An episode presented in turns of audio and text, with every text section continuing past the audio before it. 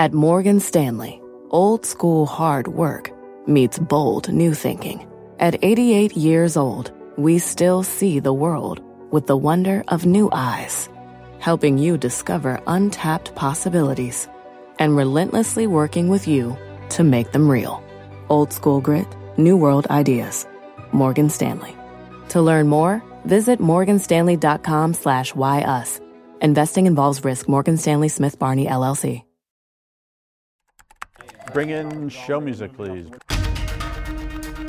This is Squawk Pod, and I'm CNBC producer Cameron Costa. On today's episode, OpenAI co founder and CEO Sam Altman deciding how ChatGPT will change our world. I think getting this right, figuring out the new society that we want to build, how we're going to integrate this technology, is, I think, one of the most important questions of our time. Altman responds to calls for an AI pause from fellow technologists, including former board member Elon Musk. I understand where people who sign that are coming from, and I understand the very real cause for anxiety about the speed with which things are moving. But I think that in particular is an unnuanced policy. That huge interview, Apple's big iPhone sales, and what else AI can do. You can say, let's build an app. Let's build the Squawk app and just do it right now. What would the Squawk app do? Plus, where in the world is Becky Quick? Hint, she's about to see Warren Buffett, along with about 30,000 other people. This is the calm before the storm, guys. We're pre gaming the Berkshire Hathaway annual meeting in Omaha, Nebraska. It's May 5th. Happy Cinco de Mayo. And Squawk Pod begins right now. Stand Andrew by in three, two, one. Cue Andrew. We're live at the NASDAQ market site in Times Square. I'm Andrew Ross Sorkin along with Becky Quick and Joe Kernen. But Becky is reporting live this morning, a huge weekend ahead. She's in Omaha, Nebraska. What is, what's going on in Omaha, Nebraska? Becky Quick. Oh, Andrew, you know the routine. I mean, we've done this enough years, but uh, it's building and it is here. Right now, we're on the floor of the convention center, and this is where all of the uh, different units of Berkshire set up, or a lot of them. They have to fight actually to get space here, but a lot of the units are here. We're right next to Dairy Queen. I see See's Candy just across. We've got BNSF, the railway, has a huge exhibit down here, and it's got the train set up. There's a race car behind me with with Duracell and right here on the ground, still not blown up right now, right behind me, you're looking at the, the, the minibus that's up front, but right behind me is the Gecko, uh, but he's deflated right now. He's not up and he's not ready to go, but he will be later today. They're going to open this convention hall. And at that point, we expect more than 40,000 people coming in. Uh, Warren Buffett telling us that They've given out more tickets than they ever have before. So 40,000 is kind of where they are. I think they've given out about 20% more tickets than they have in years past. Now, they give out more tickets than people actually come because some of those tickets actually can be used at places like the Nebraska Furniture Mart for shopping. And so there's a lot of uh, them that go out in, in Omaha, particularly. But this year, there were from countries all around the globe, all around the states. At least 100 tickets went out to every one of the 50 states. So lots of people expected here. This is known as Woodstock for capitalists. Shareholders are gathering here today, and like I said, they'll open the doors at noon, and this is a big shopping bonanza. Um, they have a very cool thing this year.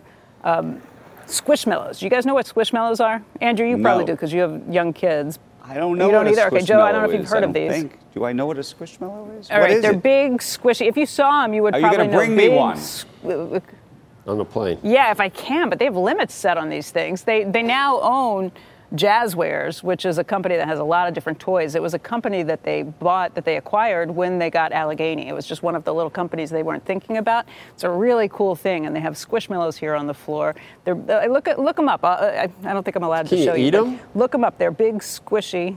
No, no, no, no. They're, they're, they they sound like marshmallows because they're squishy, but they're they're they're I'm stuffed animals. I'm big, obsessed fluffy with- Oh, I animal see what a things. squishmallow is. I'm thinking about food. You see I got it.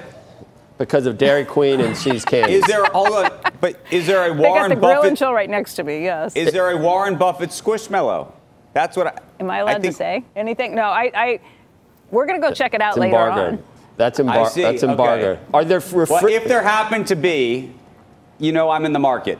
That's For- all. for- that's all I'm saying. Just in case. Well, I'm in the in market for you- I'm in the market for See's candies, so uh, don't you don't need I don't need a Okay, squishmallow. I, so I Let know ask how to about- get to each of your hearts. Let me ask you about the Dairy Queen uh, set about that. Are there Mm-hmm. refrigerators?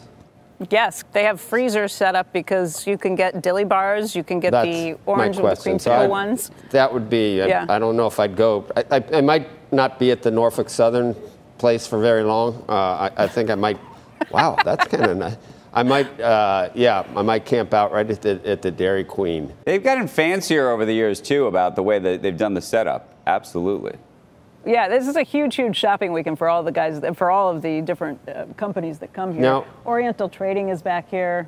the gecko Becky is, is Um, see. Well, deflated. What earnings Justin were bad Boots or something? What's wrong with him? He's Well, that's partially true I- too. I, don't know that's if a you guys can separate get a issue. shot Hi- dri- higher- straight behind me. Nobody's higher here property yet, so casualty. Why is the he deflated? Is completely. Well, no. depressed. Um, because it's early. This is the calm before the storm, guys. Tomorrow, CNBC and CNBC.com are going to be the only places that you can watch live coverage of the annual meeting. This will all be taking place as Warren Buffett and Charlie Munger take to the stage to answer questions that have come in from shareholders for more than five hours. It all starts tomorrow. The questions start at 10 a.m. Eastern Time. You can catch, though, our pre-show. You can see it on CNBC.com, the pregame at 9:45 Eastern Time. Shares of uh, Apple are rising this morning, but are roughly flat uh, for the week. Earnings beat estimates thanks to stronger than expected iPhone sales. Steve Kovac joins us now from San, uh, CNBC San Francisco bureau. You know, Steve, you, you wear glasses, but you'll see. I'm both of us, Andrew and I, are both having some trouble looking at close up, and I kept looking at the quarterly sales number and trying to figure out does that really say 94 billion dollars? Uh, Yeah, is that a, is that a nine or a one? So that that is just. I mean, does that not? And that was below. That was down from last year. But what a Right. number! I mean, what a number! And uh, only this doesn't happen often. Two straight quarters of down comparisons, but still well above what what the street was looking for, right? Yeah, that, that's exactly it. And I think the theme, Joe, here is those results were better than feared. But look, don't expect to see growth at Apple again anytime soon. That's the overall theme that we're getting out of these quarterly reports. Now, like you said, it was a beat on the top and bottom lines, driven by stronger than expected iPhone sales. They were up 1.5% and hit a record for the March quarter at Apple. Now, I talked to Tim Cook yesterday after those earnings, and I asked him what drove those iPhone sales. He told me it was a mix of China reopening and a carryover of demand from the holiday quarter after they missed so many sales after those factory shutdowns in China. But look, everyone is waiting for the guidance, and Apple sales are guided to fall again for the third quarter in a row. Apple implying a 2 or 3% revenue drop here for the June quarter. Meantime, there was some growth in services. That's up 5.5%. But Mac sales, that is a real sore spot, down 31%. That comes ag- again amid a PC slump and some really tough compares from a year ago when they had some big launches in the Mac business. By the way, I also asked Tim Cook the AI question and about Apple's role moderate, moderating AI apps in the App Store. Because look, if problems arise with these AI apps, Apple is actually one of the major gatekeepers if it has to update App Store policies to keep up with these. So Tim Cook told me, look, Apple's always looking at App Store policies and being thoughtful over the issues that may come up. And they're not ruling out changes. He told me they're asking themselves all the time if they should change App Store policies, including around AI. And that's a really important way to think about Apple and AI beyond anything they might make, like a generative AI Siri or anything related to that. Because if big problems arise in A apps, like we've seen in social media, Apple can be the gatekeeper. We've seen what they've done to Facebook, guys. Hey, hey, Steve, can I ask? You know, we're going to be talking to Sam Altman later, and the more Yeah. I've been spending time with ChatGPT and thinking about AI more broadly, the more I actually think it actually could disrupt the entire App Store, actually. Because right Yeah. now you're going to these very individual places, and in the future, I would imagine you just ask the question and you'd get the answer.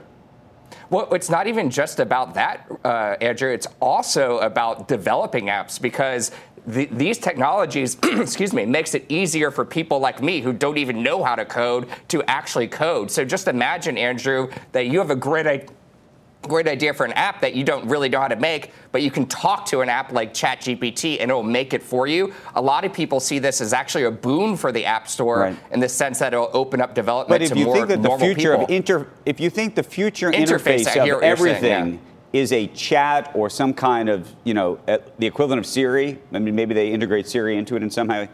You would, you could see a reason why you wouldn't actually ever have to go to any of the various different different apps themselves. The graphical interface, it wouldn't. It would be a different situation. No. Yeah, and, and people are talking about this too. Remember the rise of Alexa back in you know 2015, Right. 2016? That was perceived as a kind of threat against Apple Siri. What if we don't even need screens anymore and we just talk to our, our computers? Still hasn't happened yet. Maybe it happens. I would also note that Apple has a very uh, prominent AI uh, uh, leader, uh, John Giannandrea. He's in charge of Siri, and you know there's always the option to turn Siri into one of these supercharged chatbots for sure. I, I don't know. The stuff Siri still comes up with, uh, it's like it seems like the, it like Needs some in- work. she's in first grade uh, in terms Yes. of. I mean, do really obvious things. I mean, that that the, even a first grader could know what what you were saying, and she comes up with the most. I, I don't know. That's what that's what worries me. Uh, but I can't. You, you can tell AI to write code, Steve. Is that really? That's a big Yeah. part of it, yeah. Of course you can. What do you mean? Of course you can. That's the whole. That's half. That's half. Half of what makes it so exciting, if not more. I, that just You can now like- you can code, Joe. Now you, can That's make it like a second derivative for me even thinking about it. Uh, uh, wow. You can say, let's build an app. Let's build the Squawk app and just do it right now. What would the Squawk app do? We can discuss that, and we can then go. It'll through the deliver your permutations. See's candy and Dairy Queen. There you go. trying to, yeah. With I'm just trying to figure out. I mean, what about the, the dry ice in a cooler? Cheese will be next. Up next on Squawk Pod, OpenAI co founder and CEO Sam Altman, the entrepreneur behind ChatGPT, on the value of this technology and the dangers. I think human desire for feeling useful and, and status and differentiation and ma- making incredible new things and creating is not going to go anywhere, no matter what technology we develop. Altman's AI meeting at the White House, and his listening tour with Operation Hope's John Hope Bryant. This was like going from from mankind to horses, and more probably more appropriately from horses to transition to automobiles, which took 50 years to complete. This is probably going to happen in five years. CEOs are in the business of making decisions, and it's the outcome of those decisions that define their success. Hi, I'm Sam Reese, CEO of Vistage. For more than 65 years, we've engaged with more than 100,000 executives on this twisting leadership journey that we call a life of climb. Join me on a Life of Climb podcast to hear firsthand stories from CEOs about the challenges they've overcome and the lessons they've learned along the way. Listen to a Life of Climb wherever you get your podcasts or at vistage.com slash podcast. What's on the horizon for financial markets? At PGIM, it's a question that over 1,400 investment professionals relentlessly research in pursuit of your long term goals. Specialized across asset classes, but united in collaboration, our teams provide global and local expertise. Our investments shape tomorrow, today. Pursue your tomorrow with PGIM, a leading global asset manager.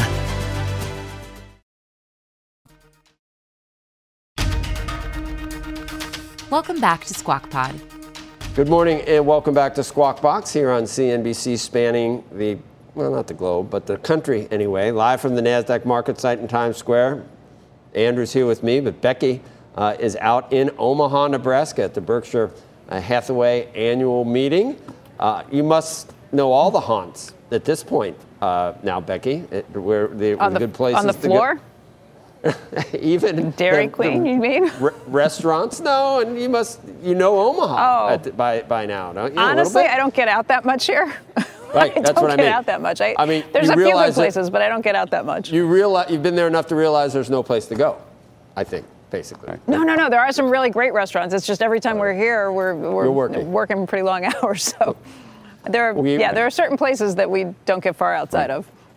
Well, in a new world, when we have AI to deal with, there won't be. No, nope. we'll do it in a different way. Uh, we've got a big interview uh, right now. CEOs involved in artificial intelligence development meeting with President Biden and Vice President Harris in Washington. The White House said that Biden told the CEOs they need to mitigate risks posed by AI to individuals, society, and national security. And joining us right now is one of those chief executives at the meeting, but perhaps maybe the most important in the whole space. OpenAI CEO Sam Altman is here.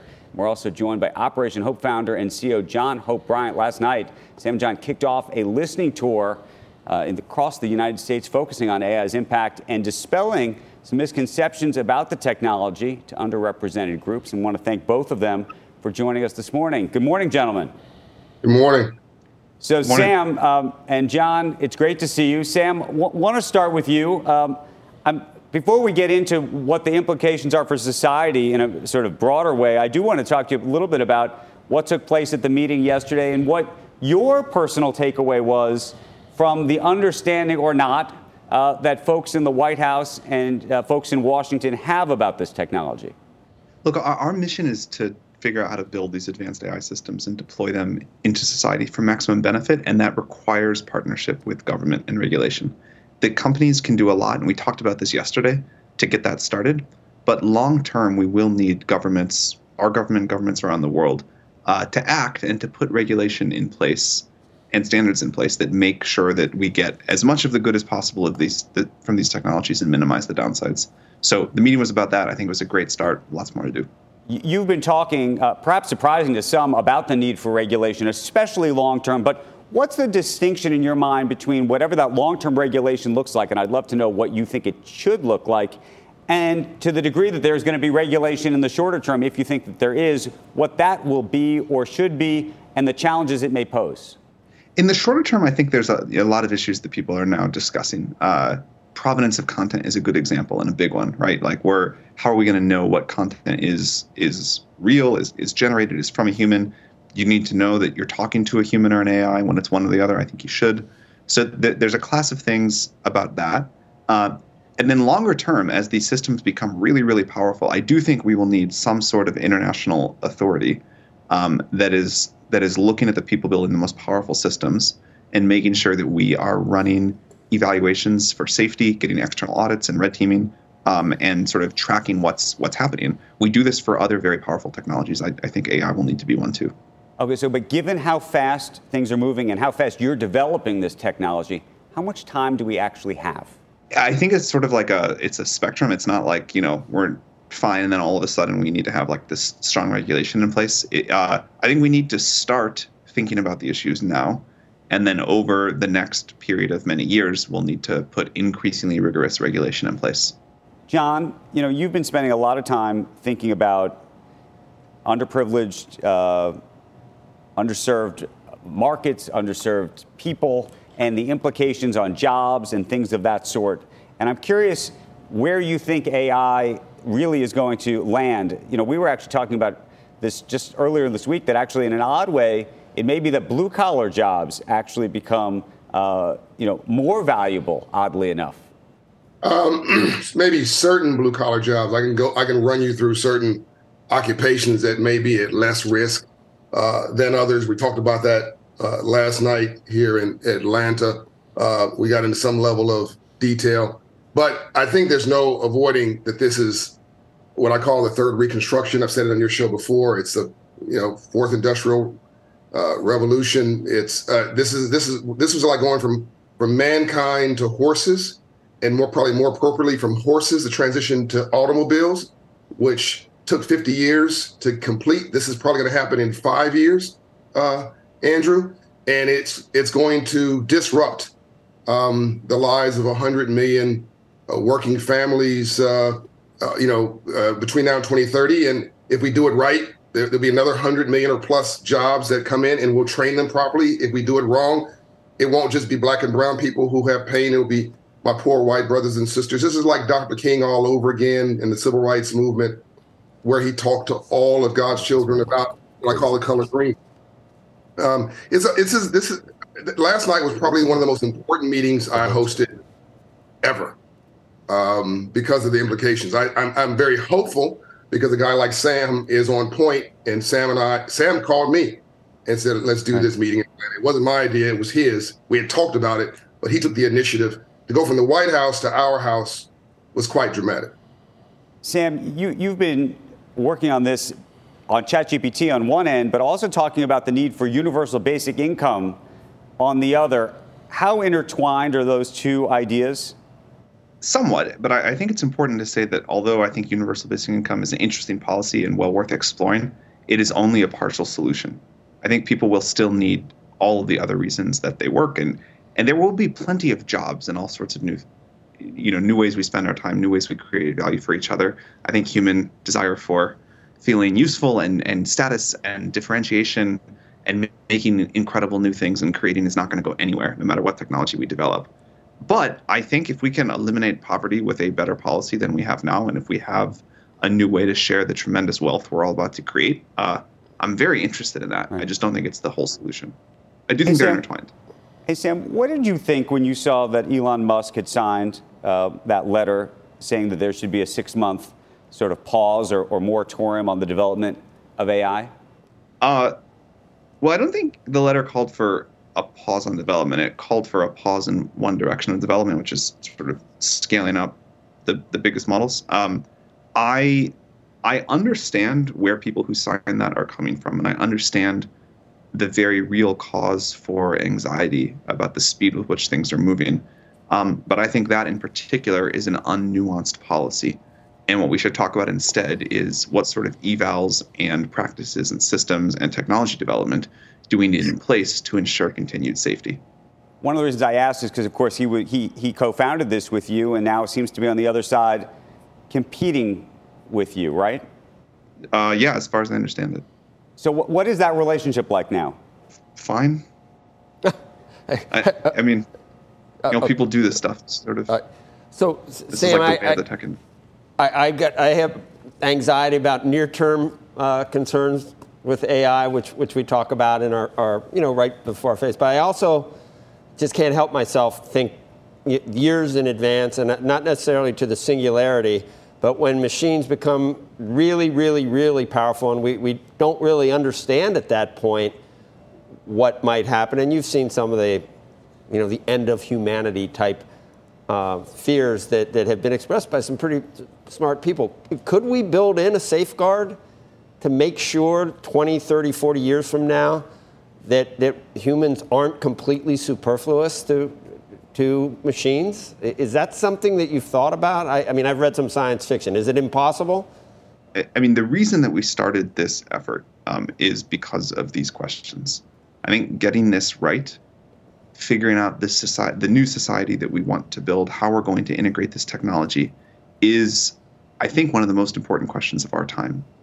And I'm very happy to be here with John starting this this tour uh, because figuring out how we want to build this for people that are not just sort of the people in the Bay Area, figuring out what people want this new world to look like, how the technology should work, how we should set the rules around it, how we want to use it, how, how we how we do the thing that works for the you know the people of the world as a whole. Figuring that out now is really important. You know, we can decide anything we want. We collectively, society, not we OpenAI.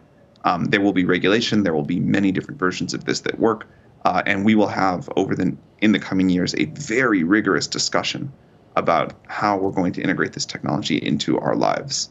And we can build in all sorts of safeguards. We can build in all sorts of rules. But if we don't have this discussion with a very broad group of people, um, we will build something that a small slice of humanity wants rather than what humanity as a whole wants. Hey, John, Andrew. Yes, go ahead.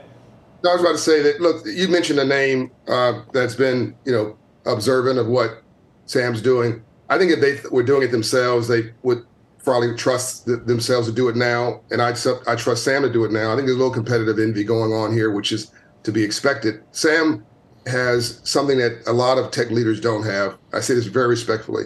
He's got IQ and EQ. Um, some leaders uh, have a blind spot called people. And we're not human doings we're human beings. Uh, and which is really what joe was referring to. We're not human beings having a spiritual experience. We're spiritual beings having a human experience. Energy and people matter. And we don't do this exactly right we're not listening to the right people in the right ways uh, we will win the battle and lose the war. We do this right and we we we we, we push the whole uh, uh, really civilization forward. Uh, we had to bring everybody with us. I think right. that Sam reaching Sam's the only tech leader I'm aware of that went into the underserved community ever with a new uh, technology like this to listen and not just talk and say, "Help me make this better." Almost like a moral bill of rights, which is what what this is. Pro- we probably need that as much as we need regulation. Right. And I think that this community can help him do that.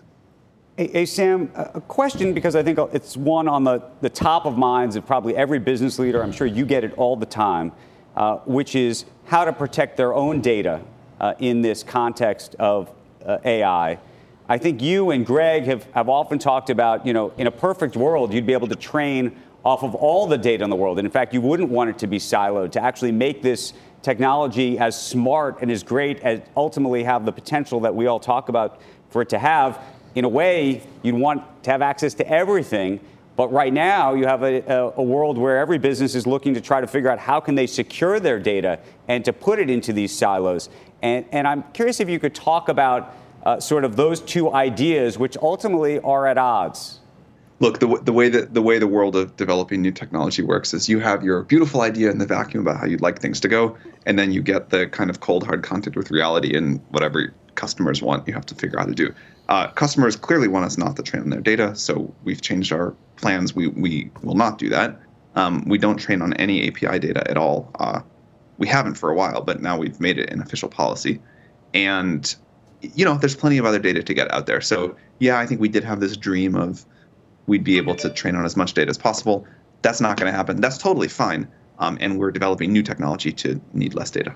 Do you think that data and, and content becomes more valuable over time or less valuable over time? Barry Diller, who's been a guest on this program many a times, has talked about the idea of banding news organizations together, for example, uh, to sue, to, to, to prevent uh, effectively the training on uh, their content, thinking that this could be sort of a revolution that would undermine uh, the news industry, which of course has uh, been challenged over the years before. But I'm sort of curious how you think about that, because in a perfect world, it is something that you'd probably want to be able to train on, you know, the archive of the New York Times and NBC News and Time Magazine and People Magazine and all of it we don't want to train on anyone's data who doesn't want us to train on their data. A lot of people do, to be clear. Uh, a lot of people are like, please get this in the model. I want this represented. I want the model to know this.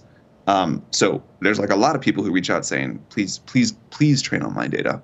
But as you pointed out, plenty of people who say don't. And of course, we will respect that. The I think the way to understand these models is a reasoning engine first, not a not a database, not something that's meant to just memorize a bunch of people's data. So these models will have general purpose reasoning capability, and then they'll be able to like go out and search for data on the internet or access it if you want or if everyone gives the right permission and if there's a business model that makes sense.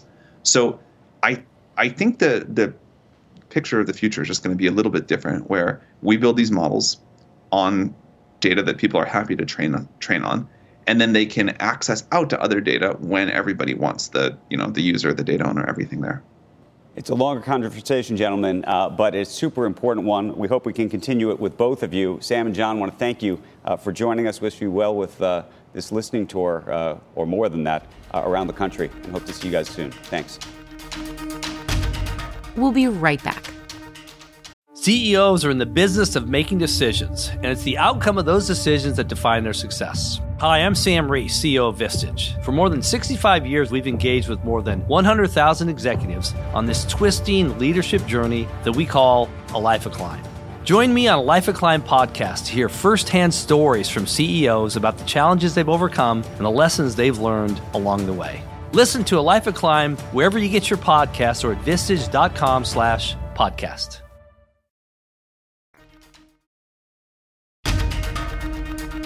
That's the podcast for today. Thank you for listening. And stay tuned to your feed right here for special podcast coverage of the Berkshire Hathaway annual meeting. It's Squawk Pod Reports from Omaha.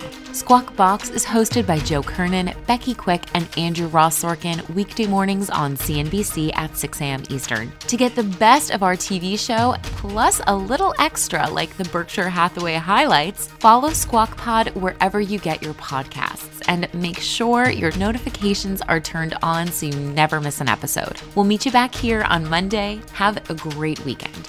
We are clear. Thanks, guys.